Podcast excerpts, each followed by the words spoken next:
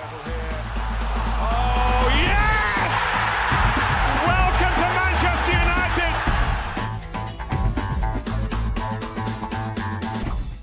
Velkommen til Old Trafford. DK podcast, din platform for djævlerød snak om den klub, som mange af os er håbløst forelsket i, spenderer alt for meget tid på, lader os liv påvirke alt for meget af, men som vi ikke vil undvære som en del af vores hverdag for noget som helst.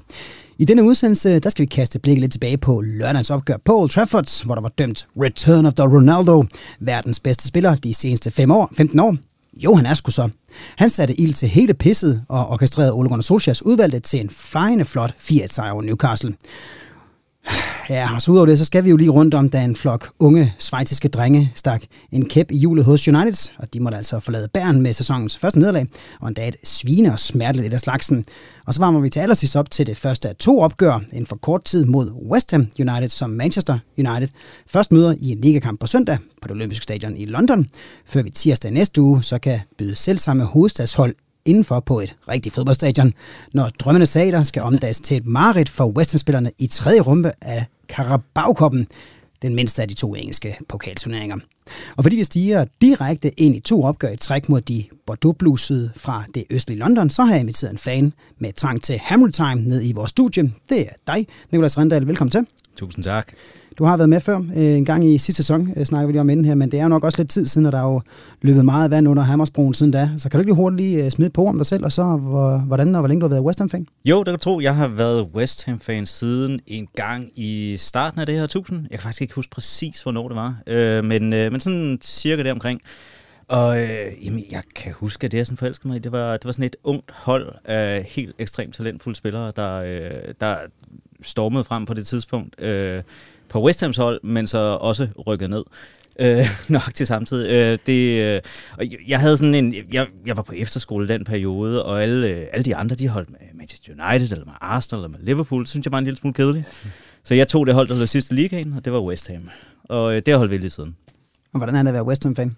Det er fint. Det går meget, meget bedre nu end dengang. Så, øh, så det, øh, det, det er kun blevet bedre siden dengang. Med et par ture i championship siden og så videre. Men, øh, men det går fint. Men det er så også givet på førstepladsen, når man har været nede i championship. Det er jo også dejligt at kunne fare sådan en. Ja, de, de har faktisk ikke fået en førsteplads. De rød op via, øh, via oh. playoff begge gange. Jeg gav for meget kredit der. Either way, så er det i hvert fald dejligt at have dig med igen, øh, og glad for, at du kunne komme herned. Og den anden gæst, det er så en øh, velkendt, vældigt og ikke mindst velformuleret en af slagsen. Det er nemlig dig, Johannes Ritter. Velkommen tilbage med. Tak, Niels. Du har også været med et par gange før, øh, og jeg ved altid, at du har en masse gode ting på hjertet, så derfor så springer vi faktisk bare hurtigt introduktionen over, og så i stedet så siger vi, at øh, ja, mit navn det er Niels Hotinesen. Jeg er vært på den her uddannelse, som jeg, udsendelse, som jeg har glædet mig vanvittigt meget til at kunne sparke i gang. Men jeg har også lige forberedt fem hurtige øh, ja-nej-spørgsmål til mine to gæster, så de altså også kommer under beskydning fra start. Og I skal bare starte en af gangen. Lad os starte med gæsterne, siger det første svar, så kommer Johannes bagefter. Ender Manchester United over West Ham United i den her sæson? Ja. Ja. Og det var vi rimelig enige om. Er David, Bo- David Moyes en bedre manager end Ole Gunnar Solskjaer? Ja. Oh, den er svær allerede på nu fra starten af. Det fik United, Manchester United-fan, han trækker lidt på det. Uh, jeg siger nej. Jeg siger Uff, uff, okay. Kommer Manchester United længere end West Ham i deres respektive europæiske turneringer? Ja. Det tror jeg også, ja. Mm-hmm. Vinder David Moyes et trofæ med West Ham, før Ole Gunnar Solskjaer gør det med Manchester United? Wow, der kommer jeg til at sige nej. Nej herfra også. Og så er det sidste spørgsmål. Vinder United på søndag? Ja, det tror jeg, det gør. Og så antager du det Manchester United, og Ja. så siger vi ja.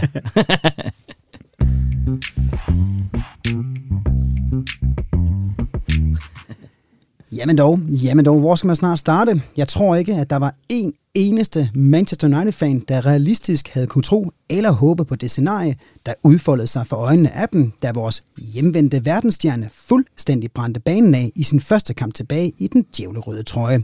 Cristiano Ronaldo spillede, som om han ikke havde været væk fra klubben i det dusin år, der er gået. Og med to mål var han en af hovedårsagerne til, at vi for anden hjemmekamp i træk endte med at få en stor sejr i hus, hvilket også lagde os op på ligaens førsteplads. Johannes, helt seriøst, hvor vildt var det lige det, der skete lørdags? Jamen, altså, det var jo fuldstændig vanvittigt. Altså, det er jo øh, altså, surrealistisk, og øh, altså, jeg havde faktisk virkelig ikke forventet, at vi ville se ham i en rød øh, trøje på Old Trafford. Vi har jo set ham øh, nogle gange, øh, i hvert fald en enkelt gang på Old Trafford, men bare ikke i en rød trøje, så det er så fedt at se ham. Øh, og jeg har det lidt som om, at jeg stadigvæk er i en eller anden form for en drøm. Er du regnet med at se ham fra, øh, fra start? Ja, det havde jeg så faktisk. Så først endelig blev præsenteret, så tænkte jeg, ja, han kommer med fra start. Altså, han er i god form, og han havde jo også den der øh, forholdsvis lange tid, hvor han kunne træne op, fordi han kom i karantæne, efter han havde smidt trøjen mod, øh, derfor Portugal, da han blev den mest øh, scorende spiller øh, i international fodbold. Øh, så der havde jeg faktisk set, øh, set komme, specielt da, den, da, den, da man kunne se, at øh, altså, han havde lang tid til at træne med og sådan noget, ikke?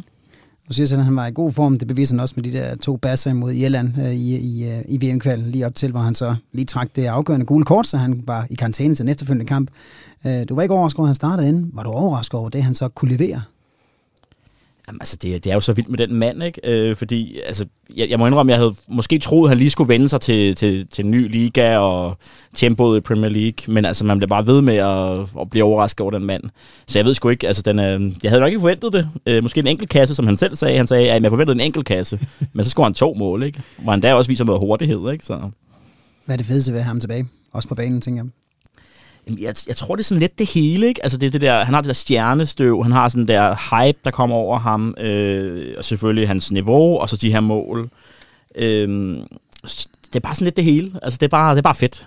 Og det kan også minder sådan om, om gode tider for, for United-fans, fordi at, altså, sidst han var der, det var den, vores seneste Champions League-vinder, vores seneste Ballon d'Or-vinder, var ham, ikke? Øh, så det er bare det der, det er det, vi skal tilbage til i Manchester United.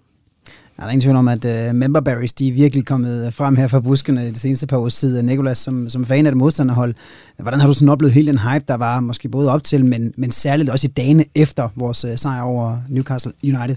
Jeg, jeg synes helt ærligt, det, det er fedt. Altså det, det synes jeg, det, altså uanset at jeg ikke bruger mange timer i døgnet på at tænke over Manchester United, så, så kan jeg også godt lide fodbold. Jeg kan godt lide gode historier, og jeg synes, det er en super fed historie. Og altså, jeg, jeg synes, det, det, det afsender så meget respekt, at han vælger at tage tilbage, tilbage til Manchester United i den her situation. Øh, det er så let at sammenligne over mod Messi, der tager til PSG og så videre, og så videre. Jeg synes bare, det er så god en historie, at han tager i går så en hjem, og han så oven i købet får den her start. Øh, det, altså, jeg, jeg, jeg synes, det er fedt. Var du overrasket over det niveau, som han har kunne præstere indtil videre? Nej, egentlig ikke, fordi det er bare Ronaldo. Og, og det, altså, når, han gør det jo altid. Altså, jeg, jeg bliver flov, når jeg ser mig selv i spejlet og tænker på, at han er halvandet år ældre end mig. Altså, det, det, det burde ikke kunne lade sig gøre, men han gør det bare igen og igen, så man kan efterhånden ikke blive overrasket. Så er jeg bare super glad for, at jeg er ældre end Ronaldo. Det gør det ikke meget værd for mit vedkommende, vil jeg sige. Øh, har I oplevet noget lignende med sådan en spiller, som I hentet hjem fra, i, i West Ham igennem tiden? Jeg kan ikke komme på en, der på den måde er kommet ind og braget igennem på den måde. Nej, det, det, det kan jeg ikke. Hvis du skulle vælge en, hvem skulle det så være? Altså, der skulle komme tilbage nu. Åh, oh, det, det er virkelig svært. Altså, jeg tror ikke, han vil være særlig god til at spille fodbold længere, men Paulo de Canio kunne, kunne være meget sjov at få tilbage. Det er sjovt, jeg tænkte bare lige på ham, ja, da jeg ja, spørgsmål. Det, det, det er sådan den eneste, jeg lige kan komme på, jeg gerne vil, øh, vil se på banen igen, men han har nok krydset sidste salgsdato. Johannes, øh, hvad var, det for, en, øh, hvad var det generelt for en kamp, vi var udsat for der mod Newcastle i weekenden? Altså, jeg vil sige, at det var jo sådan en meget øh, forudsigelig kamp. Altså, det var øh, Newcastle, der parkerede bussen, og de ville sådan prøve at, at spolere United spil lidt, og sådan, ja, de, de ville bare køre kontra og håbe på, at United øh, ikke kunne finde øh, rytmen. Øhm, så det var helt sådan en fornemmelse af, at United skulle bare have, have hul på bylden og få det første mål. Og så får de det første mål sådan øh, øh, lidt sent, øh, men heldigvis lige inden pausen. Og så kommer de der skide 1-1, hvor man tænker, åh, skal de på den igen? Men så igen Ronaldo 2-1, og så ligesom, så kørte den derfra. Så jeg vil sige meget forudsigelig, øh, ja, de havde ikke så meget kommet med Newcastle, vil jeg sige. Hvordan kunne du mærke, eller se, øh, bemærke, eller se, at, at, øh, at Ronaldo nu er kommet tilbage på holdet? Øhm, altså det var jo altså både altså målene, kan man sige, ikke? Og så er det den der, hele den der øh, presence, han har øh, for et hold, ikke? Og, og han ligesom også på en eller anden måde øh, skaber lidt mere plads til sine medspillere øh, i forhold til, at i hvert fald opmærksomheden går på ham. Øh, jeg synes også til gengæld også, at jeg kunne se, at, at der var rigtig meget sådan øh, indlægsmuligheder, øh, eller for, øh, forsøg på indlæg til ham. Øh, og det skal man nok også, skal United nok også passe lidt på med i forhold til, at de skal variere deres spil. Fordi at, altså, det er jo også ærgerligt med de, de gode offensive kræfter, de har, at de så måske fokuserer for meget på, at han skal have den som en boksangriber. Ikke? Øhm, så både positive og negative ting, men altså, han bliver jo han bliver nok garant for mange, mange kasser den her øh, sæson, ikke? så det, det bliver rigtig godt, tror jeg. Ja, der er allerede folk, der begynder at snakke om ham som uh, Uniteds topscorer her i uh, sæsonen, og måske også uh, i, i, i andre turneringer, som vi stadigvæk er med, på trods af, at vi havde en dårlig start i går. uh, hvis vi ser bort fra, fra Ronaldo, eller det kan man nærmest ikke i den kamp mod Newcastle, men hvordan bedømmer du sådan generelt vores præstation? Du siger også, at det var, den startede lidt, måske lidt sløjt og lidt forventet. Ja, altså, jeg, jeg synes jo faktisk ikke, øh, og nu er jeg måske også farvet af kampen i går men, øh, mod øh, Young Boys der, men, ja. men altså, jeg synes generelt ikke, at det har været sådan tårnhøjt niveau indtil videre. Øh, men igen, altså de, de får jo en, en, en 4-1 sejr på Old Trafford mod Newcastle, og det kan man jo ikke være utilfreds med. Men jeg synes, det er sådan lidt hakkende. Jeg synes, der mangler lidt sådan en, en, en rytme, øh, og jeg må indrømme, når jeg så ser Chelsea og ja, Liverpool og City, så kan jeg godt se, at jeg synes, United mangler lidt stadigvæk. Som du også var inde på, så øh, kom vi foran sent i første halvleg, lige i tillægstiden af første halvleg, og så kommer Newcastle så på 1-1 en, en, en små 10-12 minutter ind i anden halvleg. Og det er en hjemmekamp i træk, hvor vi kommer foran, og så kommer modstanderholdet udehold. De kommer så på omgangshøjde, før vi så begynder at maltraktere dem. Hvorfor tror du, vi, øh, vi har set den her, øh, ja, lad os bare kende en lille bitte tendens, som der er sket i de første to hjemmekampe i sæsonen? Jeg ved det sgu ikke. Altså det, er måske sådan lidt øh, mangel på koncentration, og så synes jeg også bare, at, at for eksempel den der manglende øh, kvalitetssekser, øh, måske den eneste position, hvor West Ham faktisk har en spiller, som kan gå ind på Manchester Uniteds øh, hold, Øh, nu måske uenig, Nikolas, men øh, øh, det, det, det kan man godt se, der mangler noget i, i spillet der. Øh, og så for eksempel det mål der, øh, hvad hedder det, til 1-1, der synes jeg faktisk, at Varane så lidt uheldig ud i, det, i den situation, og det er jo også overraskende, som han gør. Øh, så ja, altså det er i hvert fald noget, der skal arbejdes på, fordi specielt når det begynder at blive mere, øh, altså måske allerede på, øh, på søndag mod West Ham, skal det være skarpere i defensiven, ikke? Fordi at det kan koste mod de bedre hold, ikke? Og man ved, undskyld, vi ved i hvert fald også, at øh, hos West Ham brænder der er en angriber jo rundt lige for tiden, som er vanvittigt farlig. Her kommer vi også til at snakke lidt mere om, når vi skal kigge på selve det opgør der. Jeg kunne godt tænke mig sidst at høre, nu har vi snakket selvfølgelig meget om Ronaldo, der har været meget fokus på ham hele vejen igennem, men hvem ellers øh, sprang i øjnene, hvis du skal nævne på spillere, både måske negativt og positivt? Øh, altså mod Newcastle? Mod Newcastle. Øh, jamen altså, jeg synes jo, øh, altså negativt, der vil jeg jo desværre nok sige, øh, Jadon Sancho synes jeg ikke har, har startet så godt. Øh, det virker meget sådan... Øh, lige ved næsten hele tiden med ham. Øh, han mangler noget selvtillid, og han virker sådan lidt øh, ja, nervøs i det, og det kan man jo godt forstå. Det er jo også... Nu han for alvor kommer til en stor adresse, ikke? Øh, altså ikke øh, alle respekt til, til Dortmund, men, men han er kommet tilbage, og han får rigtig meget øh, hype. Måske har han faktisk været heldig, at Ronaldo er kommet til, så noget af hypen er stadigvæk mindre. Øh, men jeg synes desværre, at han falder lidt igennem. Øh, og ellers på den positive side, der er det jo altså meget opløftende at se øh, Greenwood og Pogba og Bruno. Ikke? Øh, men igen, det er også lidt svingende, når man så ser kampen i går for eksempel. Ikke? Det kommer vi tilbage til. Nicolas, øh, hvis du har set højdepunkt, eller måske hele kampen fra, fra Manchester United mod Newcastle United, øh, alle de United, der her for tiden, øh, hvad var det for, øh, for, for Manchester United-hold, som du så der? Jeg er meget enig i jeres analyse af det. Altså, det er et Manchester United-hold, der kan rigtig meget, men som også er sårbare, som bliver ukoncentreret en gang imellem, som lukker nogle mål ind, som de andre tophold bare ikke lukker ind. Der mangler en lille smule kynisme sådan i, i defensiven. Til gengæld, så kan man også bare se, når, når det så klikker, så er der virkelig potentiale for, at, øh, for, at der kan blive scoret nogle mål. Hold op, nogle, nogle dygtige offensivspillere, der efterhånden er på det hold. I var jo også i aktion her i, i weekenden selvfølgelig, hvor det blev til et, øh, et kryds ude mod uh, Southampton. Uh, der kan vi jo alle sammen spille uafgjort. Hvad var det for et uh, opgør, I spillede der? Det har jeg næsten allerede glemt, fordi det var så forglemmelig en kamp, som det overhovedet kan være. Øh, ej, det var, det var en, en kamp, hvor jeg synes, det var ret tydeligt, at øh, West Ham var ikke helt der, hvor de skulle være. Øh, de kom ind sådan en lille smule ukoncentreret, øh, havde ikke rigtig øh, sådan den skarphed i, øh, i, deres, øh, i deres angrebsspil, de skal have. Øh, omvendt Southampton, de, de mangler bare nogle kvalitetsspillere, der kan afgøre kampe, så, så de spillede egentlig rigtig, rigtig fint. Øh, var også tættest på at score. Øh, havde et, øh, et skud på, på stolpen. Øh, Øh, men, men der var ikke rigtig nogen af holdene, der havde den afgørende kvalitet til at, til at få scoret et mål. Og så ender den jo 0-0. Altså det, sådan er det jo. Det, jeg synes, det er en lille smule skuffende, når man ser på, hvordan West Ham har startet den her sæson, at de ikke kunne gå ind og, og ligesom bare have kynismen til at, at rulle Southampton over i den situation, de er i lige nu. Hvad er det så, I mangler i, i sådan et tilfælde for at kunne få de tre point i sådan en, en grim kamp der, som det jo lyder til at have været? Jamen, jeg tror, det, altså det, det, West Ham bliver måske lidt ramt af, at de har haft så god en sæsonstart. Det lyder lidt smule mærkeligt. Efter men, tre kampe. Ja, lige præcis. Men, men de, de har måske haft lidt for stor tro på sig selv, og, øh, og haft lidt en idé om, at den kamp, den kunne godt vindes på 80 procent. Og det kan man bare ikke i Premier League. Altså, så der er de andre hold for dygtige. Øh, så, så jeg tror, det, jeg tror ikke, det er sådan et udtryk for, at West Ham er gået i stå eller noget som helst. Jeg tror bare, det, det er sådan et spørgsmål om, at hovedet ikke 100% var der på dagen hovedet. Det var der til gengæld hos øh, mange United-spillerne, som du også var inde på. Der var mange, der selvfølgelig skinnede igennem, og i, i, i sejren mod, øh, mod Newcastle, der fik vi altså også to målgivende afleveringer fra Paul Pogba sidst. Øh, og hele sidste sæson, der lavede han jo tre i ligaen, og nu er han allerede den første i Premier Leagues historie til at lave øh, ja, så mange som han har gjort. Syv er han op på allerede de første fire runder her. Hvorfor tror du, at det lige pludselig er den facet i hans spil, der, der er trådt så meget igennem? Jamen altså, det, det, det er jo sådan lidt sjovt øh, med ham, fordi altså selvfølgelig er der noget øh, godt spillehumør, og han er nok også påvirket positivt af, at Ronaldo og Varane er kommet ind, og Sancho, og sådan hele stemningen omkring Manchester United rigtig god. Øh, men hvis jeg skal være sådan djævnens advokat lidt på det, så vil jeg også stadig sige, at Ole Gunnar Solskjaer, Ole Gunnar øh, Solskjaer var faktisk inde på det øh, lidt efter, det der med, at det er jo også nogle lidt lette assist, han får, for eksempel mod Newcastle. Øh, altså den ene er til Bruno på, på tværs, hvor Bruno bare laver et vanvittigt spark udefra, ret langt udefra. Og den anden er jo den der, øh, det der aflevering til Lindgaard, men hvor det faktisk er Martials fortjeneste ved at hoppe over og tænke øh, klogt, ikke?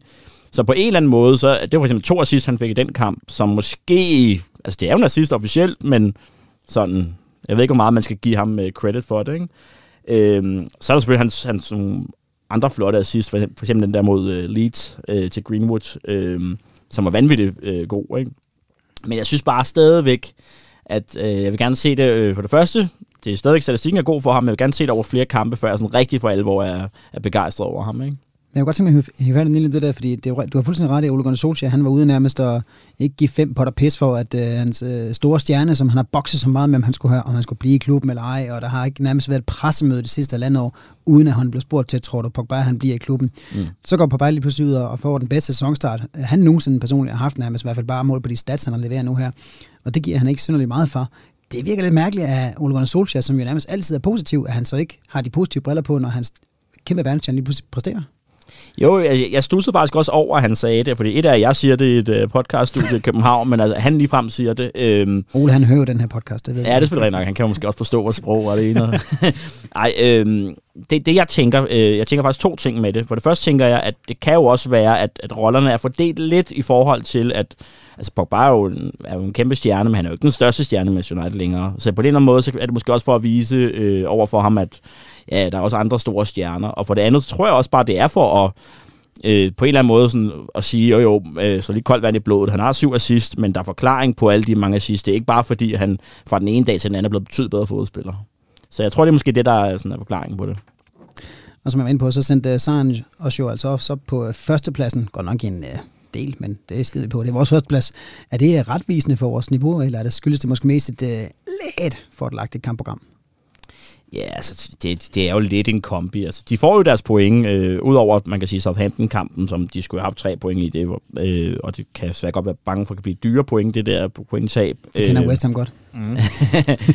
øh, så synes jeg, de har jo fået deres point, øh, men jeg vil stadigvæk mene, at det er også på et, sådan en lidt let bag, øh, baggrund, som du snakker om, altså i forhold til programmet. Ikke? Øh, så det bliver jo spændende, når de begynder at møde øh, de store hold, hvad der sker. Ikke? Lige pt nu er jeg også igen farvet af kampen i går, men, men jeg synes, det ser lidt... Umiddelbart mener jeg, at, at de andre øh, City, Chelsea og, og Liverpool ser en lille my stærkere ud. Men øh, lad os håbe, at det, det ændrer sig. Ja, det er nemlig det, fordi kampbilledet for nogle af vores nærmeste rivaler, de, de, de ser måske lidt bedre ud i, i præcisionen generelt. Og Nikolas, hvis du, det du så fra, fra Manchester United mod Newcastle her i, i lørdags, var der noget, der fik dig til at... Nu ser vi lige bort fra kampen i, i går, mm. den skal vi godt nok komme tilbage til. Men var der noget i den kamp, som fik dig til at tænke, hold, hold da fast. Dem vil vi ikke møde næste gang. Ja, altså, jeg synes, nogle af de offensive præstationer, de, de, de er altså, bare det, at Ronaldo går ind og scorer to mål. Ikke? Altså, det, det, er, det er sådan i sig selv en lille smule for uroligende. Men West Ham har så også spillet mod Newcastle i år, øh, og scoret også fire mål på dem. Øh, så, så det, altså Newcastle er måske ikke den bedste sådan, sample size i forhold til, om, øh, om, om United er på det niveau, de skal være på. Altså Manchester United. Og så det sidste spørgsmål her, Johannes. Øh, til kampen mod øh, Leeds, der blev øh, Rafael Varane præsenteret lige inden kampstart, hvilket gjorde en i forvejen fremragende stemning endnu mere formidabel. I lørdags, der var der så Ronaldos retur, der satte ild under lydtæppet på Old Trafford. Hvad tror du, klubben finder på til vores næste hjemmekamp? Ja, det, det er et godt spørgsmål. Nu er det svært, når transfervinduet er lukket, så der kan ikke komme for nogle nye ind.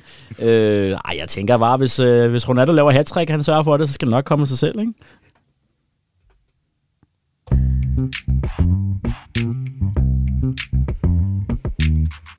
Og så kigger vi en lille smule tilbage i tiden, for tirsdag der tog Manchester United jo hul på årets færd i den fornemmeste klubturnering i fodbold, fodbold-Europa, da en flok unge drenge fra Bern gjorde livet en lille smule mere besværligt end først antaget. For efter en ellers fin start, og selvfølgelig en ny Ronaldo-træffer, ja, så tabte først Aram Bambisaka hovedet, så mistede Ole Gunnar Solskjaer sine nosser, og til sidst så endte de røde djævle med at tabe 2-1 til et top og top-tunet svejtisk mandskab, der særligt i anden halvleg udstillede Uniteds åbenbart mange store svagheder. Johannes, øh, ja, vi skal jo til det. Hvorfor tror du, det gik, som det gjorde mod øh, Young Boys i går? Ja, du, du forklarer det jo rigtig godt i den der speak der. øhm, personlig fejl, ikke? Altså både fra ja, Juan Bissaka og Lindgaard, og så øh, ekstremt dårlig øh, taktisk håndtering af Ole Gunnar Solskjaer, vil jeg sige. Vi havde en snak i øh, Old Trafford DK's øh, messenger-tråd, hvor mange var rigtig, rigtig glade for startopstillingen. Jeg var en af de få, der var lidt negativ omkring startopstillingen. Jeg synes simpelthen, det var for, for overkill at starte med alle de store stjerner der. Hvad synes du, til, hvad synes du om startopstillingen? Øh, altså faktisk vil jeg sige, at, at jeg var faktisk lidt overrasket over, at det ikke var præcis den samme startopstilling som mod Newcastle. Okay. Øh, fordi de havde jo altså, øh, hvad hedder det, Van de Beek inde, og Lindeløf var også med fra start, øh, i stedet for Varane. Øh, så på den måde var jeg lidt overrasket, men, men, men jeg tænker bare, det er jo sådan en klassisk Ole Gunnar Solskjaer. Han er jo ikke sådan en, der nødvendigvis skifter så meget på sine øh, stjernespillere. Så jeg var egentlig ikke øh, i forhold til startopstillingen særlig overrasket. Øh, og jeg synes egentlig også, øh, de første ja, halve time, 25 minutter var, var ganske fin. Øhm, så jeg, måske i starten var, kan jeg ikke rigtig give skyld til Ole Gunnar, men det var så efterfølgende, hvor det ikke var så positivt. Vel? Ja, for det sker jo lige efter det røde kort til Van Bissaka, som, altså der er ingen tvivl om, at det er et korrekt rødt kort, øh, og han foretager så allerede Ole Gunnar Solskjaer den første udskiftning kort efter, hvor han smider uh, Diego Dalot ind i stedet for Sancho, som igen har leveret en lidt, den, måske lidt dårlig indsats, på trods af, at det var kun en halv time, han fik. Øh, altså, du, du var også inde på, at det var taktisk dårligt, det som uh, Solskjaer så gjorde efterfølgende. Hvad var det, han gjorde forkert, synes du? Jamen altså, øh, altså man kan sige, øh, den udskiftning en til en, kan man måske sige er ok i forhold til, at man havde brug for en højere bak efter Wan Bissaka fik rødt. Men, men det var bare hele den der øh, lidt for defensiv approach. Øh, øh, altså både den der øh, indskiftning, øh, men så også for eksempel indskiftning, han lavede ved, ved pausen, hvor han puttede øh, Van de Beek ud, i stedet for at komme øh, Ferran ind, øh, og gå tilbage til et tremandsforsvar. Og det synes jeg bare var forkert, at Manchester United Øh, jeg tror faktisk, kommentatorerne sagde det ret præcist. Øh, øh, øh, Young Boys, øh, deres budget eller deres trup er 62 millioner euro værd, og Uniteds var 900 millioner euro værd, eller sådan noget, ifølge øh, transfermagt. Og det er jo bare ret sigende, at altså, det er jo mere end 10 gange så meget værd, den her trup. Øh, så skal de United jo ikke stille sig ned defensivt øh, efter pausen, øh, og bare køre på et resultat. Øh, og det er sådan en, jeg synes faktisk, det er lidt typisk øh, Ole Gunnar Solskjaer, at han ligesom har en tendens til at, at så hellere køre øh, kampene hjem, i stedet for bare at angribe. Jeg tror i hvert fald, at vores kære øh, Sir Alex kunne aldrig finde på at gøre det på den måde. Øh, så der er jeg faktisk sådan lidt, øh, lidt skuffet, og desværre også lidt, øh, var det forventeligt, vil jeg sige. Jeg kan huske, vi havde, vi havde masser af de der grimme 1-0-sejre øh, på, udebane i, i Champions League, og også nogle på hjemmebane, fordi vi bare skulle have de 10 point, som Sørge plejer at sige, og så ses vi til februar, når der var, når der var slutspil der. Øh, men, det, men det er rent nok, øh, Ole Gunnar Solskjaer, han har nogle problemer. Øh, han har nu tabt øh, 7 ud af 11 kampe i Champions League. Dem har vi altså tabt under Ole Gunnar Solskjaer. Øh, det er, jo, det er jo vanvittigt mange for en manager, som når han er på den hjemlige scene, stadigvæk godt kan vinde over Liverpool. Han kan vinde over øh, Chelsea på udebane, han kan vinde over City på udebane, han kan vinde over nærmest alle klubber på udebane. Og så kommer han ned til Young Boys, som godt nok spillede en fin kamp. Vi er også en mand nede og så videre, men vi er altså et noget større hold og en noget stærkere trup også. Hvorfor er det lige pludselig, det går galt på den måde? Der? Jamen, det er jo ret vildt, øh, og igen, når man ser den der statistik på hans 11 Champions League-kampe, så er det jo... Øh, han har ikke spillet en uafgjort i de der 11 kampe. Så det er sådan en kamp som i går, og nu var han jo måske også uheldig med den der dårlige Lindgaard-afslutning i aller sidste sekund, men den skal jo bare køres hjem som minimum til en uafgjort. Øh, og, og der tror jeg, at det er for tidligt, øh, altså grunden til, at jeg tror på den end, som den gjorde, det er for tidligt, at man, at man går altså, så defensivt til værks allerede efter øh, 45 minutter, eller efter 35 minutter. Så jeg tror, det havde været bedre at angribe den lidt mere, og man kan for eksempel se sådan en som Ronaldo. Han er jo øh, lidt face blevet lidt en boksangriber nu, og han er jo fuldstændig ude af spillet, når man gik over til det der lidt defensive approach. Øh, så for eksempel der, han skulle måske have været ude tidligere. Øh, om ikke andet, så i hvert fald sat til lidt mere offensivt med de spillere, United har kontra Young Boys. Ikke? Nicolas, hvordan øh, oplevede det, der skete på Wangdorf, øh, jeg mener Wangdorf stadion i, øh, i går? jamen, øh, jamen jeg, jeg synes, I sætter meget godt ord på det, men det, det udstiller jo bare igen det, vi har talt om tidligere, at, at der er nogle, nogle svagheder hos Manchester United, som der bare ikke er hos de allerbedste hold, både i England, men også på den europæiske scene. En gang imellem, så går det galt. Og en gang imellem, så, så taber Ole Gunnar hovedet, og ved ikke rigtig, hvad han skal gøre. Og, og der er nogle spillere, der er lidt udisciplineret og laver nogle fejl. Juan Bissaka med en, med en, en, en, en sindssyg takling, som ikke var med vilje, men, men som jo bare er et rødt kort, fordi han kommer alt for hårdt ind i den. Og, og, og, og Lingard, der, der laver en, en, altså en sidste år næsten lige så flot som dem, han lavede for West Ham sidste år, bare i den forkerte ende. Er I forresten klar til at sælge ham nu? Når, efter det der? Ja, hvis bare giver nok penge, så okay. bare. ja. øh, men, men det, altså det, det er bare sådan lidt den samme sang igen, ikke? At øh, den sidste kvalitet mangler det bare, hvis man skal sådan helt op og lege med de store. I kan jo bare sende Declan Rice den anden vej, så kan vi snakke om det. Øhm, det er fuldstændig rigtigt. Det var jo måske en lidt øh, en, en meget mærkelig oplevelse også at sidde og se, når vi har været, som vi også var inde på, at de har været så gode imod nogle af de andre, især engelske hold på udebane og så videre.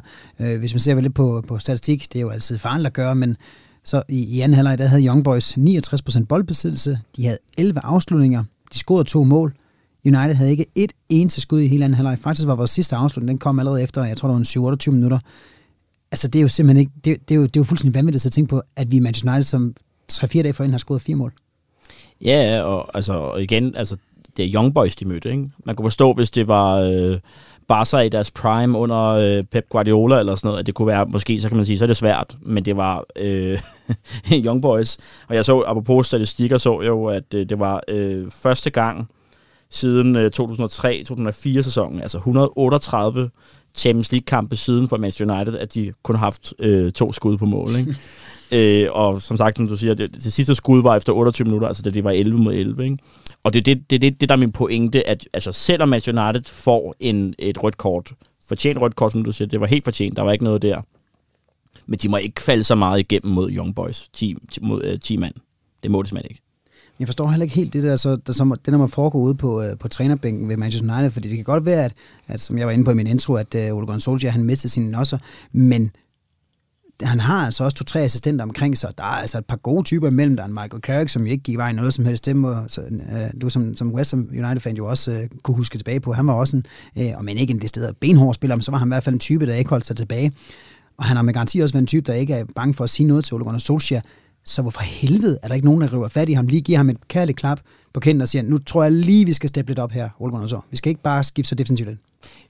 Godt spørgsmål, og man så jo også, øh, hvad hedder den, Kieran McKenna, hvor han, han, man kunne se, at de filmede ind, hvor han var sådan i gang med at lave øh, taktiske analyser, og de kiggede på nogle skærme og, og prøvede at rykke på det. Men der er også øh, øh, billeder fra i går, hvor man ser Ronaldo være sådan rimelig meget op på, øh, på sidelinjen, eller der øh, under EM for Portugal og sådan.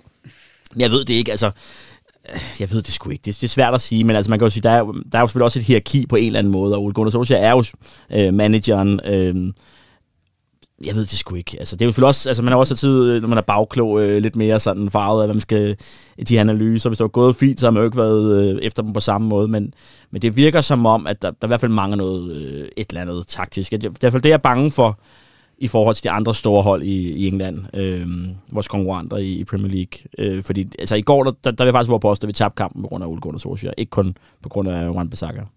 Og så måske også en lille smule på grund af Lindgaard, men øh, ja, ja. så er jeg faktisk fuldstændig enig, men det sagde jeg men også. Men det var prosen, det, det op til ja, Lindgaards, lignede det jo det, den var det ville gå, ikke?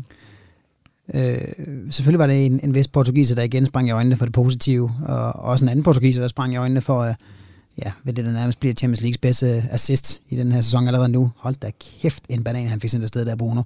Men hvem, øh, hvem synes du egentlig var dårligst i går?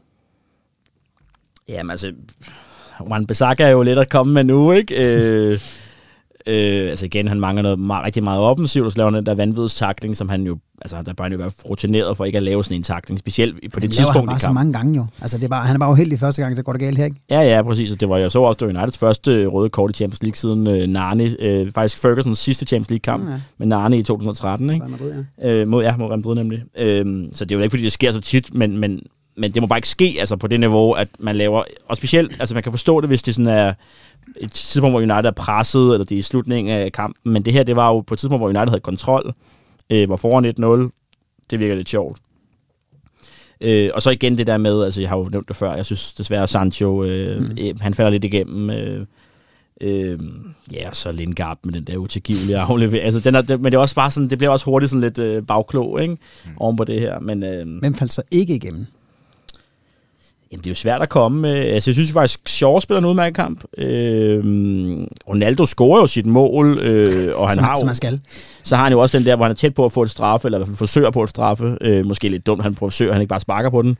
Øh, og det Gea, han tager jo det, han skal, ikke? og han kan ikke rigtig gøre noget med målene, men, men det er nærmest kun de to, øh, Shaw og, øh, og De Gea, og så måske Ronaldo, men han, det bliver også bare svære forhold for ham efter den udvisningen, fordi som boksangriber, når man ikke har bolden, så er det svært at være der, ikke?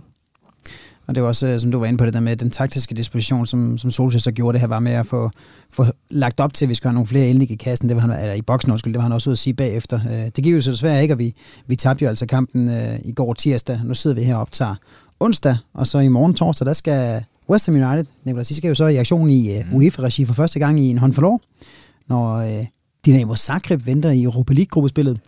Og udover dem, så skal jeg også op imod Rapid Wien og, og Genk, en rigtig Europa League-gruppe. Øh, I plejer jo ikke ligefrem at gøre så meget ud af de her ture i europæisk fodbold, hvis man ser de seneste par gange, I har været afsted. Øh, tror du, det bliver anderledes denne gang? Øh, ja, det håber jeg virkelig. Øh, det, øh, altså det, nu siger du, at vi ikke øh, gør så meget ud af dem, og det er jo rigtig nok sportsligt. Der, øh, der er der ikke blevet gjort så meget ud af det, men, men altså sådan retorisk i klubben, der er det, været, altså, der er det kæmpestort at komme ud og spille Europa, fordi det er bare super svært at kvalificere sig til Europa gennem Premier League.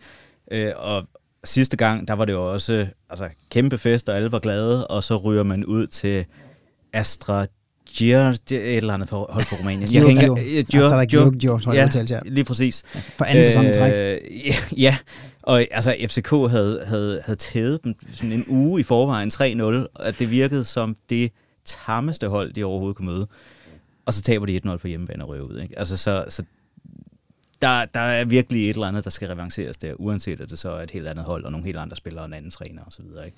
Så har klubben et eller andet, de skal have revanceret for den gang. Så det håber jeg virkelig, og, og jeg synes, de er kommet i en gruppe, hvor de har mulighederne for det. Øh, det er ikke skræmmende modstandere, synes jeg. Så øh, jeg håber på en, en god europæisk kampagne i år. Øh, nu ved jeg ikke, om det er en af dine øh, forberedte spørgsmål, eller så må du undskylde på forhånd, hvis jeg spørger. Men, men, men er der ikke også perspektiv i det for West Ham ved at faktisk at gå efter Europa League-titlen? Fordi der er jo faktisk er den der øh, direkte kvalifikation til Champions League. Den bliver, Jo, det er helt nok bestemt. svært gennem Premier League, ikke? Jo, helt bestemt. Altså, det er en turnering, der, altså, hvad jeg synes, den, den kan faktisk vindes. Altså, det kan den virkelig øh, for et, øh, for et sådan et overmiddel Premier League-hold. Så, øh, så jo, Bare ikke der er- os. Vi Ja, kan. Ja, det er rigtigt. Men, men jo, det er, en, det er en turnering, der kan vinde, så jeg synes egentlig også, den ligger meget godt til, øh, til den spillestil, West Ham har, fordi de er rigtig dygtige til at spille med, med meget tempo, og det, øh, det kan man komme langt med i Europa, hvis man gør det effektivt. Så, øh, så jo, der er perspektiver i det. De har bare klokket i det så mange gange før, så jeg er sådan lidt pessimist på forhånd. Hvis jeg ikke husker helt forkert, så... Jeg kan ikke huske, om det var første eller anden gang, jeg mødte Astra Georgia, det der dejlige hold fra ja, et eller andet sted i Rumænien. Jeg tror faktisk, det var Transylvanien, faktisk være helt løgn. Undskyld. Øhm, der i hvert fald i returopgøret, hvis det var til første, der stillede I jo med, altså at kalde den B-holdet, det er næsten mm. en skændsel mod det normale B-hold, for det var rigtig, rigtig mange unge. Der var to 16-årige, der fik mm. Debut, øh, førsteholdsdebut og sådan noget. Altså det, man, det var tydeligt at se, Ham, de gav sgu ikke meget for Europa League den sæson der. Men hvorfor er det så, I, måske, du måske tror, at, at I vil gå lidt mere efter det nu? Jeg tror egentlig, altså... Jeg tror, grunden til, at de stillede med det hold dengang, det var lidt, at de, de begik den fejl, som rigtig mange engelske hold, der ikke er vant til at spille europæisk, begår. Hvor de tænker, jamen, vi spiller i verdens bedste liga, vi kan sagtens slå dem her. Altså, vi kan stille med B-holdet, og så kan vi sagtens slå dem her. Det er et eller andet hold, der er blevet... Altså, jo, de har vundet et mesterskab i Rumænien, men altså, hvem kender til rumænsk fodbold? Det kan vi sagtens, det her. Så, så jeg tror egentlig ikke, at det var fordi, de var ligeglade med turneringen. Jeg tror simpelthen bare, at de havde en idé om, at dem her, dem kunne de slå 5-0 på en dårlig dag med et B-hold. Øh, og det kunne de bare ikke. Altså, der er der for mange dygtige spillere og trænere osv. alle mulige steder i Europa. Så altså, men, men jeg håber, jeg håber virkelig, der trods alt er nogen i klubben, der kan huske, hvad der skete dengang. Og der er lidt mere respekt for europæisk fodbold den her gang.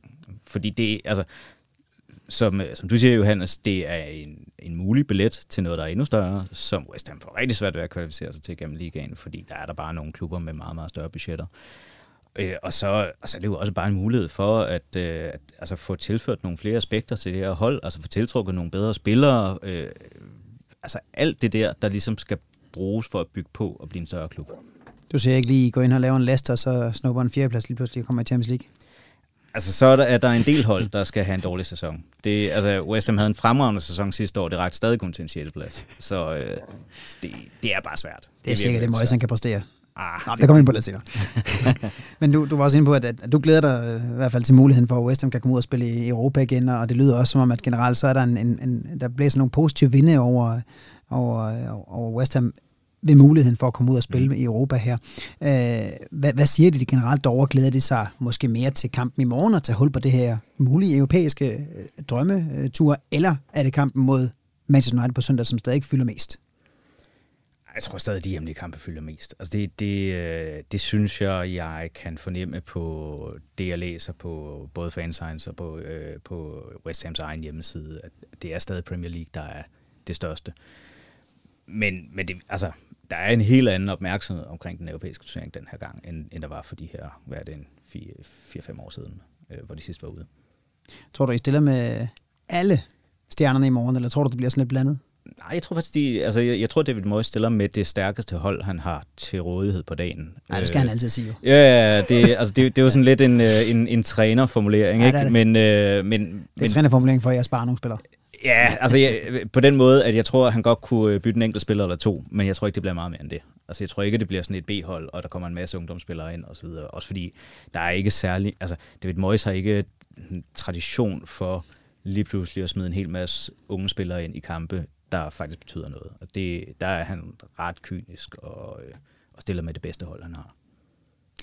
I spiller som sagt i morgen. Øh, kan vi lige få et hurtigt bud på, hvordan du tror, det kommer til at gå?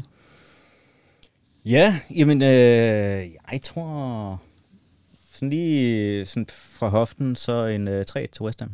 Ja, det synes jeg, øh, ja, det synes jeg faktisk meget godt bud, vil jeg sige. Nu, uden at kende igen, så vanvittigt meget til Dinamo Zagreb, ud over det, man har måske set nogle, nogle øh, Europa League højdepunkter. Jeg ser heller ikke meget kroatisk fodbold. Jeg har hørt, at Dinamo Zagreb er blevet, øh, blevet svækket her hen over sommeren, og de har haft sådan det der normale sådan talent drain, der er for Mm. de her lidt mindre ligaer, og, øh, og øh, har solgt nogle, nogle meget, meget dygtige spillere, og de er lidt ved at bygge noget net, nyt op. Så jeg, jeg håber, at West Ham de, øh, de viser sig at være en del stærkere. Tror du, øh, eller tror I, at det kommer til at få nogen betydning, at øh, Manchester United spillede tirsdag, og mens West Ham altså får to dages hvile mindre end os, hvis vi starter med dig, Nicolas? Det tror jeg helt bestemt får betydning. Og det er også en af grundene til, at jeg, at jeg svarede, at Manchester United kommer til at vinde på søndag. Det, jeg, altså, to dage, det betyder bare noget. Og det er ikke for at sidde og komme med undskyldninger på forhånd. Det, det er bare en ret stor forskel, især for et hold, der ikke er vant til at spille de her midtugekampe. Øh, og så samtidig ikke er vant til at skulle rejse et eller andet sted ud i Europa og komme hjem igen og sådan noget. Ikke? Altså, de, de spiller jo i Kroatien, så, så jeg tror, det får betydning. Hvad tænker du, Johannes? Altså, det, det tror jeg også, fordi at det er klart, at, at, at det to dage ekstra restitution er, er jo en fordel, og United har, Manchester United har også en stærkere trup umiddelbart til at bedre kunne håndtere det. Men så de skal være, for, bare for at du ikke helt kan underspille uh, West Ham chancer. uh, vil bare lige sige, at altså, det er jo også tidligt på sæsonen. Der har ikke været så mange... Uh, jeg kan forstå, hvis det er om en, en måned eller to, hvor der har været rigtig mange af de der, i hvert fald fra Manchester Uniteds side, hvor man spiller uh, onsdag, søndag, onsdag, søndag. Uh, så det kunne måske tale, så- tale for West Ham. Samtidig med, at West Ham møder altså Manchester United, så det er måske også lidt at motivere sig til kampen for dem, ikke? I forhold til det der med, om der er, altså, at det er tidligt på sæsonen og så videre, det er rigtigt nok, men nu er West Ham jo faktisk kommet til et sted, hvor de har rigtig mange landsholdsspillere, så de har faktisk også rigtig mange spillere, der har været væk i løbet af sommeren. Så der er mange, der ikke har haft særlig meget sommerferie, så, så jeg tror godt, de kunne have trætte ben tidligt i sæsonen, i forhold til, hvordan det har været andre år i hvert fald, hvor, øh, hvor, altså, hvor de stort set har kunne sende hele holdet på sommerferie. Men du tror ikke, at B-holdet er nok til at kan slå øh, øh, Dinamo Zagreb i morgen? Nej, det tror jeg ikke. Det, det tror jeg ikke. Det, og jeg håber virkelig ikke, at de kommer med et B-hold. Altså som sagt, to, måske tre udskiftninger fra, fra den startopstilling, der spillede mod, øh, mod Southampton. Øh, helst ikke mere end det.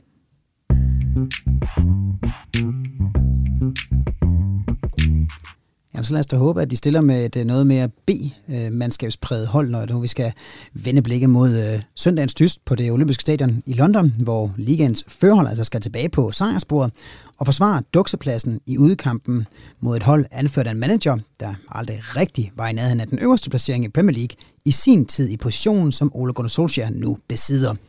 Men David Moyes har altså fået sat skik på The Hammers og gjort det rigtig fint i tiden hos hovedstadsholdet, som stadig er ubesejret, og samtidig også har vist sig ret skarpe foran modstandernes kasse, i hvert fald lige i de første tre runder.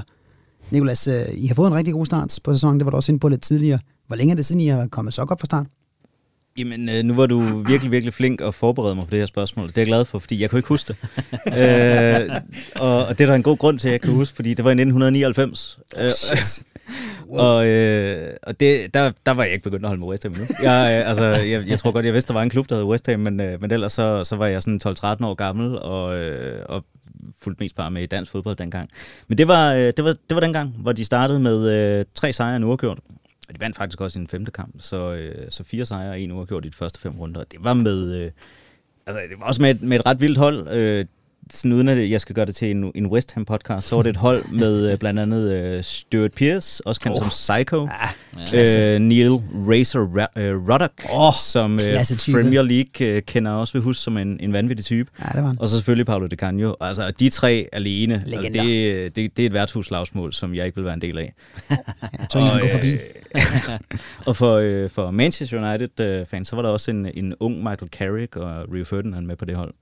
Og så desuden også Frank Lampard og Joe Cole og Hold nogle kæft, andre uh, spændende spillere, der fik store karriere senere. Jamen, som du også snakkede tidligere med, at de udvikler mange spillere, som de holdt videre. Så det er, det er, det er kraften legende, du bare hiver op der. Hvad, hvorfor tror du så, I, I startede så godt som tilfældet er? Altså har I bare været heldige med at hente de her 8 point? Nej, jeg synes ikke kun, de har været heldige. Men, men altså, hvis de har været heldige med noget, så er det kampprogrammet. Det har været et meget, meget blødt program til at starte med. Altså det eneste hold, som jeg ikke vil forvente, at de som minimum ikke tabte til, det, det er Leicester. Og, og den kamp altså jeg synes også, at West Ham var, var bedst i starten af kampen, men det blev også meget påvirket af, Leicester får et rødt kort. Så det har været et, øh, et relativt nemt kampprogram til at starte med. Og så synes jeg bare, der er rigtig mange gode ting fra sidste sæson, der er blevet ført, øh, ført med videre. West Ham har for en gang skyld en meget, meget klar spillestil. Øh, de, de ved, hvordan de vil gribe kampen an, og, øh, og de har nogle spillere, der har spillet rigtig mange kampe sammen, og som har nogle, nogle interne relationer, der fungerer. Og som du også var inde på, øh, I slog Leicester ganske overvæsende også 4-1. Øh, I skåede også fire mål mod Newcastle. Det gør alle jo på en normal dag med et B-hold. øh, 10 mål skåret alt i alt her i, i de første fire kampe. What up med det? Jamen, der er jo en, øh, en, en skarp mand op foran øh, i, øh, i Michael Antonio. Øh, han var så ikke så skarp i, øh, i Southampton, øh, men fik til gengæld øh, tilraget sig et rødt kort. Så, øh, Fedt. Så ham slipper I for, i hvert fald på søndag. Øh, og han, han har bare, altså, han har selvfølgelig gjort en, en kæmpe forskel. Altså, han er en, en meget speciel angriber, men også en sindssygt dygtig angriber. Øh, har noget fysik og en... Øh, altså, altså bare power. Jeg ved ikke rigtig, hvordan man kan beskrive det bedre, men altså øh, både den, det, det tempo, han har, både med og uden bold, øh, den måde, han, han skubber forsvarsspillere væk på, det er, det, det er fuldstændig vanvittigt. Jeg synes, det er rigtig godt set af David Moyes at gøre ham til, til topangriber. Det var han jo ikke før i tiden. Han har spillet næsten alle andre steder end, øh, end den der angrebsposition, men han, han har jo alle værktøjerne til at spille den, den, øh, den plads. Han er blevet sådan en, øh, en mini Lukaku. Ja, det synes jeg. Altså, det, det, det synes jeg virkelig. Jeg synes, han kan mange af de samme ting. Øh, han er ikke, altså, han er jo ikke lige så øh, hvad skal man sige, elegant at se på som en Lukaku. Altså, nogle gange så kommer der også nogle sindssyge aktioner, altså, hvor, han, øh, hvor han forsøger at afslutte, og så rammer han den sådan på, på ydersiden af foden, når den går ud til indkast, i stedet for at ryge mod mål. Og så, altså, det, så eller som her mod Southampton, hvor der er en bold, der springer fra ham, og så øh, flæsker han benet af en Southampton-spiller. Altså det, det sker også en gang imellem. Hvor stort et tab bliver det for, at I ikke har ham med på søndag? Det bliver et kæmpe tab, fordi der er jo ikke nogen andre angriber i West Ham's trup. Altså han er den eneste. Øh, så, så det bliver jo sådan en, en lidt mærkelig konstellation med en, øh, en eller anden form for falsk nier, øh, eller noget af den stil. Øh, jeg tror, det, altså det bliver nok enten øh, Nikola Vlasic, de lige har, har hentet i, øh, i CSKA, eller øh, Jamolenko, der så skal spille den position i stedet for. Og hvordan de så lige løser det, det, det ved jeg simpelthen ikke. Men, øh, men det, er et, øh, det er et kæmpe stort tab. Johannes, hvad siger du om øh, den start, som West Ham øh, United har fået på sæsonen? Ja, det, det har jo været rigtig imponerende. Ikke? De får to flotte sejre de to første runder, og så de sidste øh, runde 3 og 4 har så været lidt ærgerlige for dem i forhold til, til uafgjorte. Det tror jeg også, du vil give mig ret i, Nikolas. Øh, specielt når, man, når det faktisk er et udmærket hold. De har et rimelig let program. Øh, så ja, øh, ret, ret flot, og også jo, altså, altså fire mål og to assist af Michael Antonio, og han er vel stadig delt topscorer i Premier League. Ikke? Øh, så det er jo altså, super flot og meget imponerende. Og igen, der var jo allerede øh, øh, positive øh, takter der i sidste sæson, og det er ligesom bare ført videre. Det er jo helt vildt at se David Moyes øh, præstere sådan der ikke? igen. Ja, den er med det næste, jeg også vil gerne være ind på her. I har jo i, i de seneste knap to sæsoner haft øh, altså, vi vil ikke kalde det en fornøjelse, men det vil I nok, øh, haft øh, fornøjelsen af David Moyes som manager. Hvad er det for en, øh, hvad er det for en effekt, han har haft på, på klubben, og selvfølgelig også på holdet her i sin anden tur? Ja, lige præcis, det er jo hans anden tur, og det, altså jeg var så frustreret, da han blev ansat igen, fordi hans første periode i West Ham var altså lige så elendig som hans tid i, uh, i Manchester United så. og i jeg synes, der, var han nu ellers har været henne af mærkelige steder i mellemtiden af Sunderland, som, uh, jeg, jeg har en meget god ven, der er Sunderland, for han havde David Moyes. uh, så så, så jeg, jeg havde også bare en forventning om, at det ville være det samme igen, og vi ville lægge der på sådan 1,2-1,3 point per kamp, og, og skulle, skulle ned omkring nedrykningsstregen.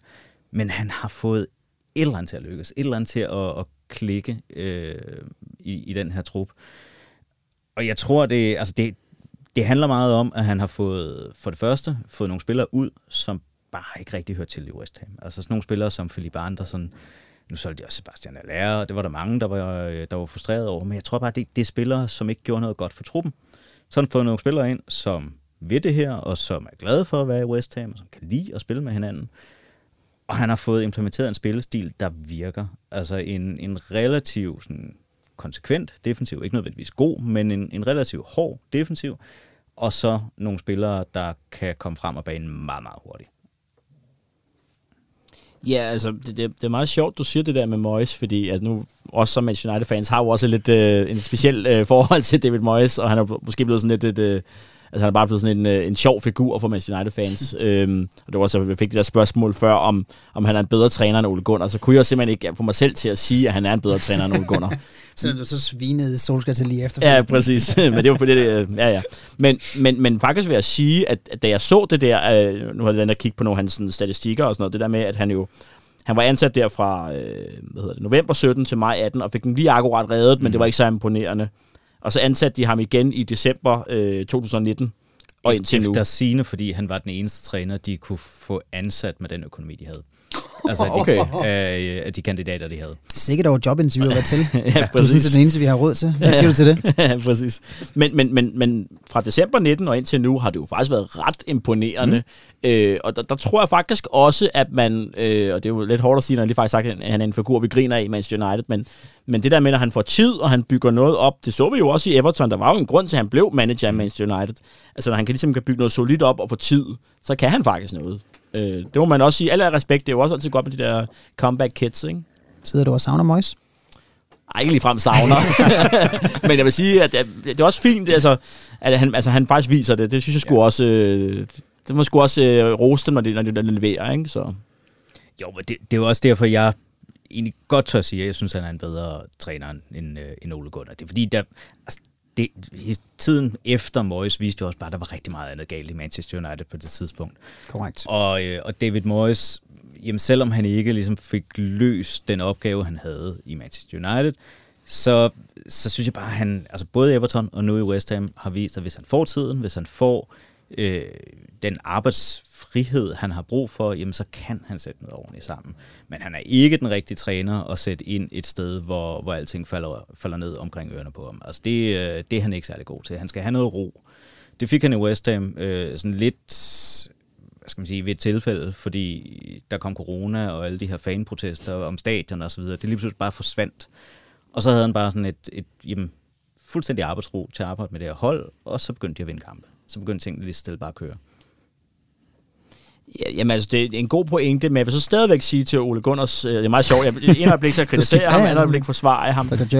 Øh, ja, præcis. Øh, men jeg synes faktisk også stadigvæk, man må også, altså, Ole Gunnar får meget kritik, og berettet kritik af hans øh, managerstil og hans kompetencer, måske taktiske kompetencer. Og det er også, men jeg har det sådan lidt med Ole Gunnar. Det er faktisk nu hans rigtig, øh, for alvor hans eksamen kommer. Fordi jeg synes faktisk stadigvæk, at de små tre år, han har været der siden øh, ja, december 18, synes jeg, der har været stille og rolig fremgang i forhold til, hvad han overtog i sin tid. Så jeg synes også, man må give props til Ole Gunnar. Det er bare først nu, han... Altså nu, nu, det er nu, han sådan får den, den rigtige test, for det er først nu, han måske har den der vilde trup, men det har jo også været altså, bygget op indtil da. Så jeg synes, det er, det er en svær størrelse at sige, hvem der er bedst. Nu skal jeg jo lige støtte mit eget argument fra tidligere, ikke? Men det er også rent, at du, siger også, I begge to ind på, at manager er selvfølgelig bedre, bedre, og bliver kun bedre, hvis de får lov til at få lidt tid, og, og nu har han så, det er anden gang, han er i, i West Ham, og havde måske lidt held med en, en ellers øh, forfærdelig pandemi, som jo lagde hele verden ned. Uh, sidste sæson fører han ja frem til den bedste pointtotal nogensinde i en Premier League-sæson øh, for, for West Ham Uniteds vedkommende, 65 point, og en øh, 6. plads blev du altså også til. Øh, tror du, det kan gentages i år med så stor en og, og flot en præstation? Jamen, det tror jeg egentlig godt, det kan. Altså, jeg kan ikke rigtig se, øh, hvilke andre hold, sådan uden for de der fire hold, der bare ligger i den absolute top, der, der nødvendigvis skulle være bedre end West Ham. Altså, jeg siger ikke, at det sker. Arsenal, Tottenham, Jo, Leicester. men altså, jeg, jeg kan ikke se nogen god grund til, at Arsenal skulle være meget bedre i hvert fald. Det ikke også. Øh, Tottenham, jo, altså de jo resultatmæssigt øh, gik det jo meget godt de, øh, de første øh, tre kampe, men så faldt det da også fuldstændig fra hinanden. Og altså, Leicester har de slået øh, Everton er også sådan lidt ja, op og ned og så videre. Ikke? Altså det, jeg, jeg synes bare, det er svært at, at se sådan en meget klar favorit til 5. 6. pladsen i, i år. Så hvis West Ham de kan holde den her form, og hvis de kan finde ud af at balancere det her med at spille Europa og Premier League, så kan jeg sagtens se dem gentage det. Hvor langt tror du, at øh, David Moyes han så kan føre det her projekt som øh, West Ham United-træner? Manager undskyld. Og cirka dertil, hvor det er nu. øh, ej, det, det, det, er ikke fordi, jeg er ved at smide David Moyes ud, men jeg tror bare, der er et, øh, der er et eller andet glasloft for, øh, for en klub som, øh, som West Ham. Altså, de, de, de, de kan jo ikke bruge de samme penge, som de allerstørste klubber øh, kan. Det, det har de ikke økonomien til. De har ikke nogen ejere, der er villige til at putte flere penge ind i klubben, end de gør i forvejen. Øh, så så det er, altså, jeg tror cirka, vi er der, hvor, øh, hvor, hvor de kan nå til. Altså sådan 6. plads, 5. plads i et rigtig godt år, og så måske en, øh, en, en billig pokaltitel på et tidspunkt, eller sådan noget den stil. Hvorfor kan I ikke gå hen og lave en Leicester? Det er fordi, øh, vi har nogle ejere, som, øh, som ikke ved, hvordan man driver en fodboldklub. Men Leicester købte også billigt og gjorde dem til mestre. Jo, jo, men det kræver netop, at man øh, ved, hvordan man driver en fodboldklub. øh, og for eksempel har et scouting-system, øh, eller har et, øh, et træningsanlæg, der, øh, der er bygget på den her side af 2. verdenskrig. Ikke? Øh, altså det, der har West Ham bare nogle ejere, som altså, tror, at fodbold er det samme, som det var i 70'erne. Og derfor også behandler West Ham på samme måde. Altså det, og, og indtil der kommer nogle nye ejere, der er villige til at investere noget mere i klubben, og har lidt mere forstand på, hvordan man driver en fodboldklub, så tror jeg ikke på, at de kan komme meget højere, end de er nu. Ja, fodbold i 70'erne. Det kunne noget. Det kan nok ikke lige så meget i dag. Johan Hans, du havde noget, du ville byde med. Ja, øh, altså lige præcis med Leicester kan man jo sige, der er jo også noget held i, at de, altså de, det er rigtig veldrevet klub, men det er jo også held, at de lige rammer en sæson, hvor at, øh, alle andre øh, tophold, de ikke øh, altså falder igennem. Og sådan er det jo nok med de der klubber, der har mindre budget. Det samme med West Ham, hvis de skal højere op, i og med at de har et, altså et lavere budget end, end, end de store, måske top 6 klubber, så skal de ramme en heldig, øh, en heldig sæson. Men, okay, det var bare lige en, en sidebemærkning. Min pointe, det er, det er jo egentlig ret sigende, at, at Ole Gunnar Solskjaer og David Moyes, som vi måske kan blive enige om, os tre i det her podcaststudie, er, er måske sådan lidt øh, begrænset taktisk i deres sådan, eller i hvert fald, øh, de er ikke de største managers i verden.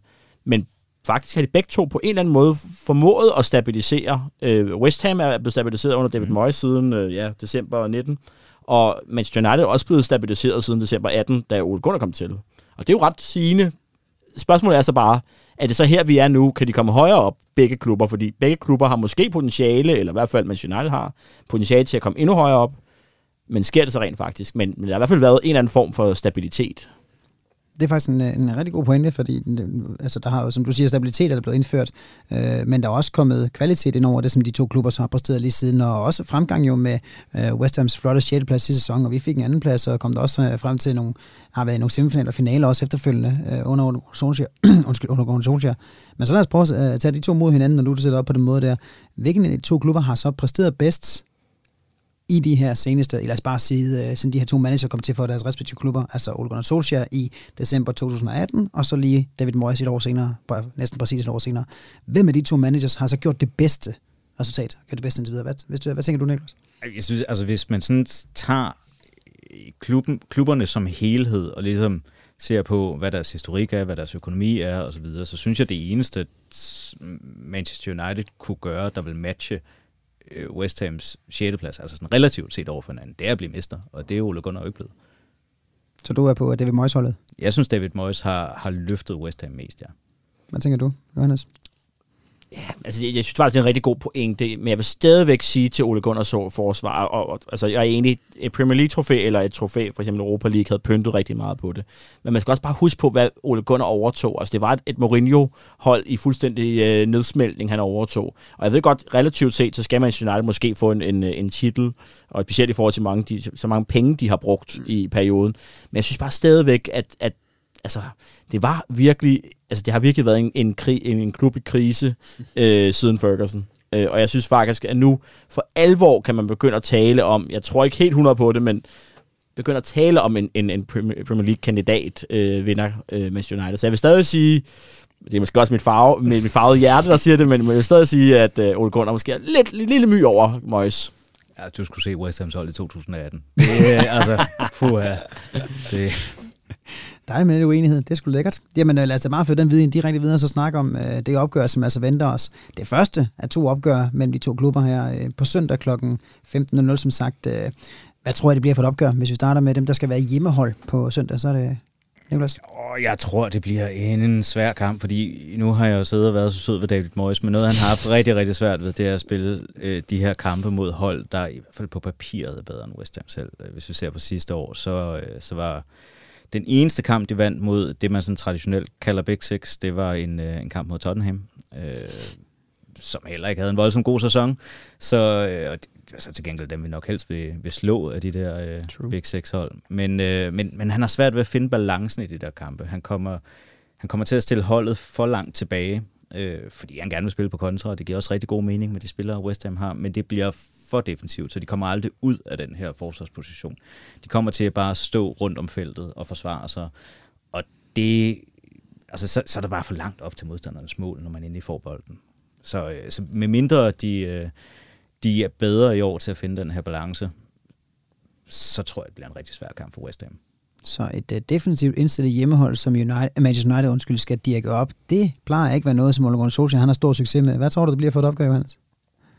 Altså, jeg, jeg tror faktisk, altså, jeg, jeg er nok enig i, at de vil prøve det, men jeg tror ikke, at det bliver så defensivt. Jeg tror faktisk, det bliver rimelig målrigt. Øh, jeg kan godt se, altså nu, jeg lukker fem mål ind, indtil videre, West Ham, og det er jo ikke så prangende efter fire kampe, specielt øh, modstander taget betragtning.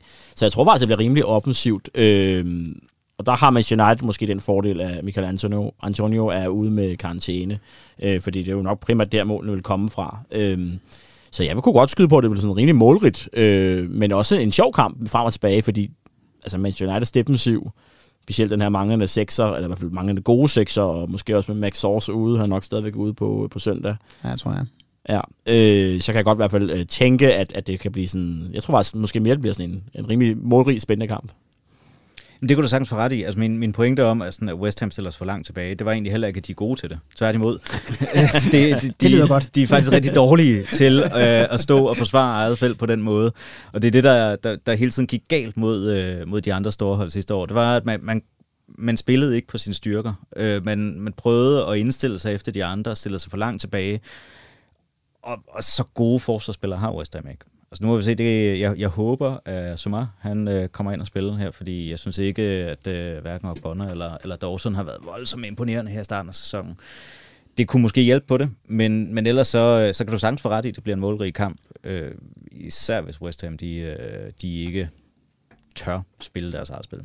Hvis det skal blive en målrig kamp, så tænker jeg, at du, øh, Nevlas nok også håber på, at de kommer frem til nogle scoringer, men mm. øh, mhm. nu er det jo så altså uden Antonio, så hvem skal levere offensivt for, for West Ham her på søndag?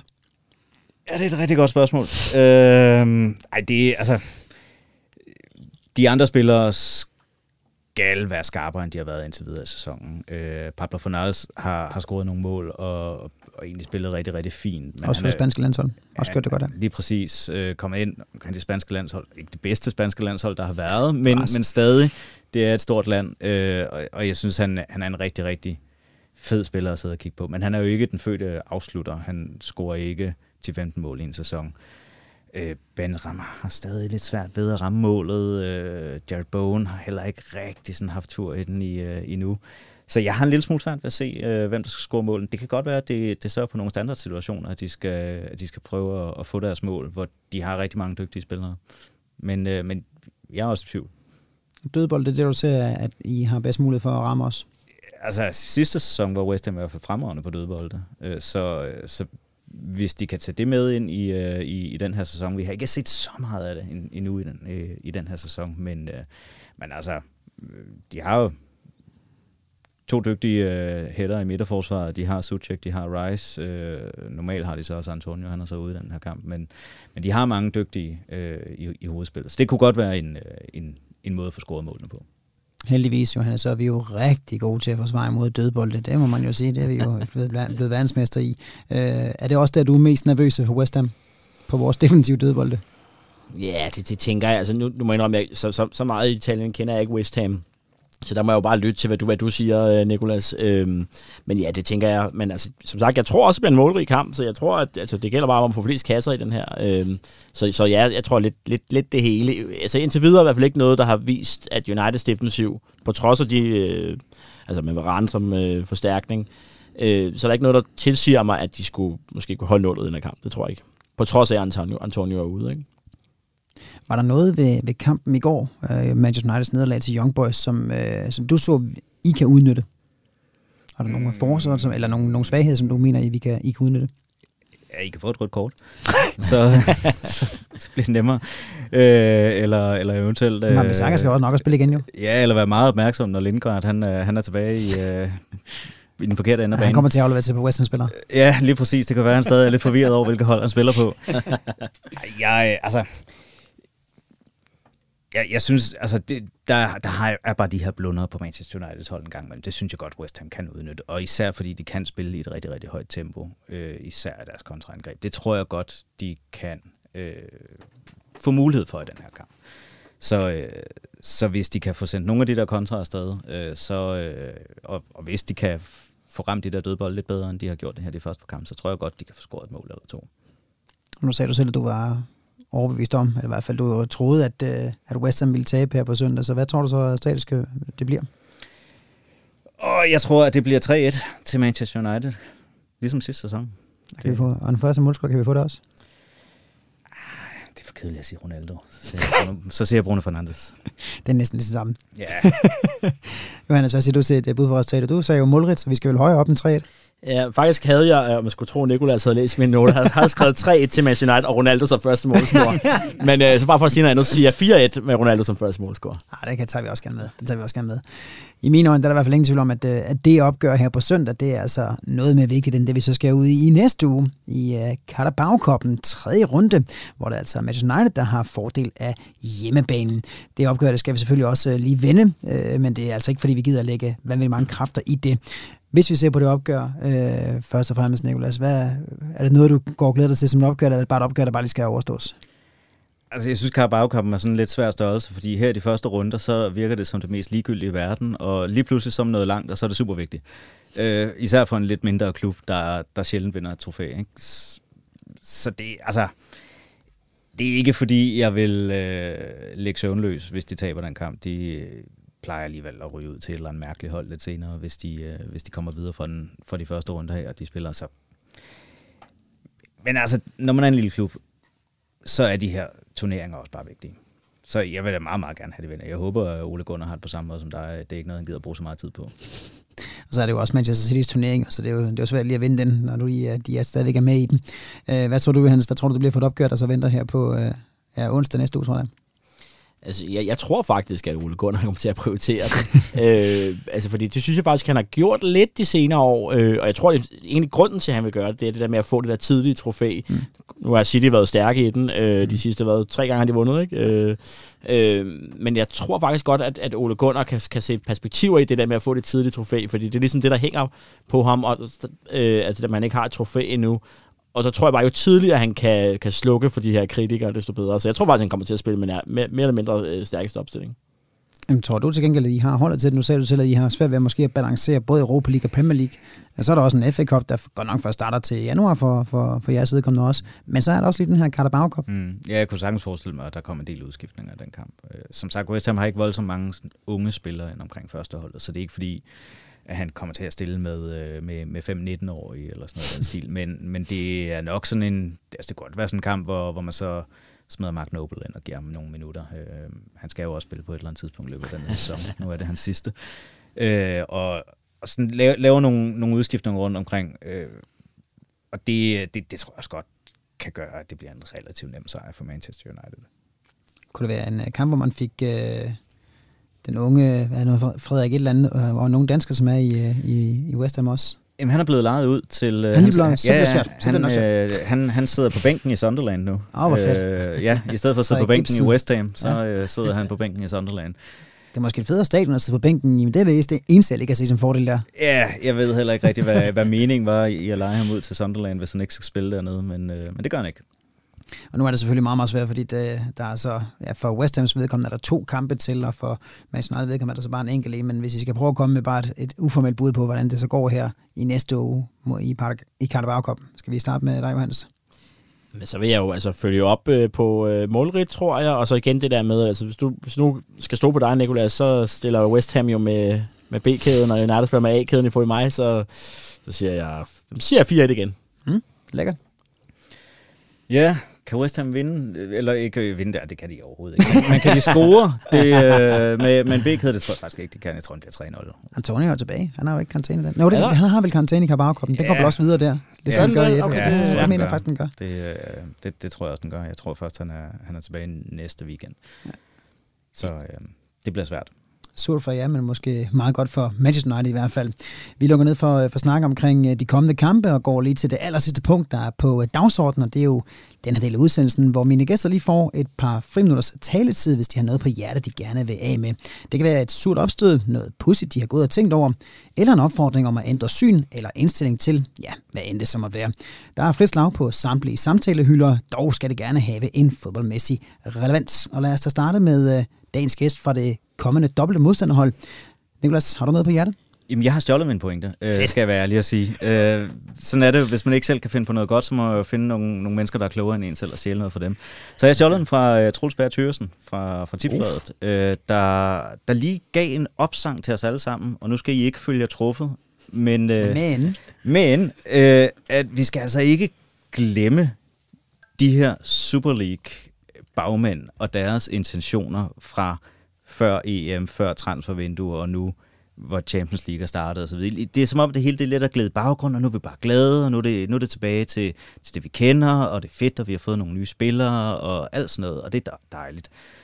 Men vi skal bare ikke glemme, hvad det var, de havde gang i, og hvor forfærdeligt det havde været for international fodbold, klubfodbold selvfølgelig. Vi skal blive ved med at, øh, at tage afstand for det. I skal blive ved med at lægge pres på jeres ejere og, øh, og, og fortælle dem, at, øh, at I ikke vil acceptere øh, den form for, øh, for sådan, hvad skal man sige, kommercialisering af jeres klub. fed pointe, som uh, Troels havde. Ej, som du uh, tager også med hernede. Hvad hvis uh, West Ham har fået budet? Hvad tror du så, har I sagt ja? Ja, det tror jeg helt sikkert, fordi, øh, fordi West Ham har også nogle, øh, nogle meget, meget grådige ejere, der, der ikke mener, at de har tjent nok på, øh, på den klub. Så det tror jeg, de havde. Altså, jeg tror ikke, de er et hak bedre. De har bare færre penge end de der Superliga-ejere. Det er en, øh, en rigtig god pointe, du bringer med dig. Det er faktisk lidt sjovt, fordi man glemmer næsten helt, at det kun er, ja hvad er det, seks måneder siden, vi sad og havde diskussion omkring det her med Super League, og øh, ufattelig mange tusind United, Manchester United-fans, jeg bliver ved med at sige United, det har vi snakket om tidligere, det er svært at ikke at sige det automatisk, men rigtig mange United, Manchester United-fans også vil altså, simpelthen droppe øh, fanforholdet, hvis man overhovedet kan det, hvis de gik med i den her europæiske Super League. Så det er meget sjovt at nu, som du siger, værterne er tilbage, fans er på stadion, Champions League med fyldte stadions, alt kører bare, som om ingenting er sket. Det og vi er- har altså stadig tre klubber, der, der spiller i Champions League, som ikke har droppet den her idé. Altså, som, som, som stadig prøver at holde liv i den, ikke? Ja, Barca, Real og... Og Juventus, ikke? Ja, Mhm, ja. Præcis. Det er skræmmende. ja, det er faktisk skræmmende. God, øh, godt indspark, det kunne jeg rigtig godt lide, det må jeg sige. Johannes, øh, du plejer altså også at grave noget øh, rigtig godt frem til det her punkt her, så hvad har øh, Karnovs lovbøger kastet af sig i den her omgang? Ja, men altså, Karnovs uh, lovbøger kan i hvert fald sige, at Dr. Jingle, Mr. Hyde, han, han, han er her. Fordi nu har jeg jo kritiseret Ole Gunnar, og så har jeg givet Uh, ham det positive ting, og nu kommer der noget, faktisk noget positivt til ham igen. Fordi, øh, og det, det, det er jo sådan lidt sjovt, når man er sådan der, men okay. Øh, jeg synes faktisk, det her øh, transfervindue for Manchester United har vist øh, en udvikling i Manchester United igennem de små tre år, Ole Gunnar, Ole Gunnar Solskjaer har været der. Øh, og det er jo ikke så meget, altså vi er enige om, det er nu hans eksamen kommer i forhold til, at nu skal han faktisk levere et trofæ, øh, og gerne et stort trofæ. Men det er mere det her med, de, de spillere, de begynder at hente Manchester United nu, er altså på en anden hylde, end de har været tidligere. Øh, jeg er 100% sikker på, at for tre år siden havde Manchester United ikke kun hente øh, Rafael Varane og Cristiano Ronaldo. Det tror jeg vidderligt ikke. Jo, jeg er enig i, de har hentet en Zlatan Ibrahimovic, de har hentet en Pogba til klubben tidligere. Men det er ligesom bare, at Varane og Ronaldo er bare en anden øh, liga i min optik. Altså, det er nogle af de mest vindende de senere år. Det er nogen, der har vundet øh, øh, altså Champions League, de har vundet VM, de har vundet EM. Jeg synes bare, det er en anden, øh, en anden niveau. Og det synes jeg bare er positivt som Manchester United-fan, at man, og så er vi enige om, eller er måske diskussion om, om det så kan komme det aller sidste stykke, fordi nu er truppen der efterhånden. Vi mangler måske en god sekser. De Glenn Rice kunne vi godt bruge. Men, men, men udover det, synes jeg faktisk, det ser rigtig positivt ud. Altså ligesom det der med, at i hele den her post-Ferguson-æra, der har ligesom været det der med, så man hentet de lovende spillere, altså en Sancho-type, den, den, ham kunne de godt hente øh, tidligere, men ligesom, de har ikke kun hente en Cristiano Ronaldo, en Varane tidligere, som de kan nu. Og det er det der med, altså tidligere, sådan, hvis man skal have sådan en, øh, mangel på bedre at finde en, en, en, en dårlig metafor, men sådan en, en, en madpakke. At tidligere, altså tidligere så var måske valgt den der lidt, lidt kedelige leverpostej, eller sådan lidt en makral eller sådan noget. Hvor nu vælger man de, de spændende spillere, hvor man vælger måske... Øh, ej, det er også en virkelig dårlig metafor, jeg er ude i, men sådan chokolademaden eller et eller andet. øh, og, og, og, det synes jeg bare, at... Øh, ja, jeg håber, der kommer noget vindermentalitet, vindermentalitet ind med de her spillere, og øh, det er også lidt for tærsket at sige, men jeg synes faktisk, at, at det er positivt, at, at United kan hente de spillere. Så mere, mere Michelin-mad og mindre makrel. Meget gerne, tak. Ja. Men ikke så meget Europa, League, altså Europa Super League. Det vil vi heller ikke have, nej. Fantastisk. Jamen to øh, fremragende øh, medbragte pointer her til at lige at slutte den her podcast af med, og derfor så vil jeg også øh, slå af med at sige mange tak for besøget til Nicolas Randal og Johannes Reiter. En fornøjelse at have jer med, begge to. Tak for det. En stor tak skal selvfølgelig også lyde til alle jer lyttere, som forhåbentlig, eller som for øvrigt også altid er velkommen til at byde ind med spørgsmål eller emner, hvis I skulle ligge inde med noget. Vores øh, podcast e-mailadresse, eller I kan også skrive til os på, øh, på Twitter, men vores, vores øh, e-mailadresse, den hedder podcast oldtrafford.dk, og den er altså åben 24-7, 365. I næste uge, der er det den uh, Slivovic-slubrende Selva Elisevic, der er tilbage i værtsstolen. Men indtil da, der er det Niels Rutinesen, der siger tusind tak for jeres tid på genhør. Og come on, Manchester United! Skide godt, dreng. Og fandme Fornøjelse. Ja, det var ja, det meget fandme. Det er rigtigt. Vi håber Super League, det er fandme sjovt, man har næsten helt glemt det.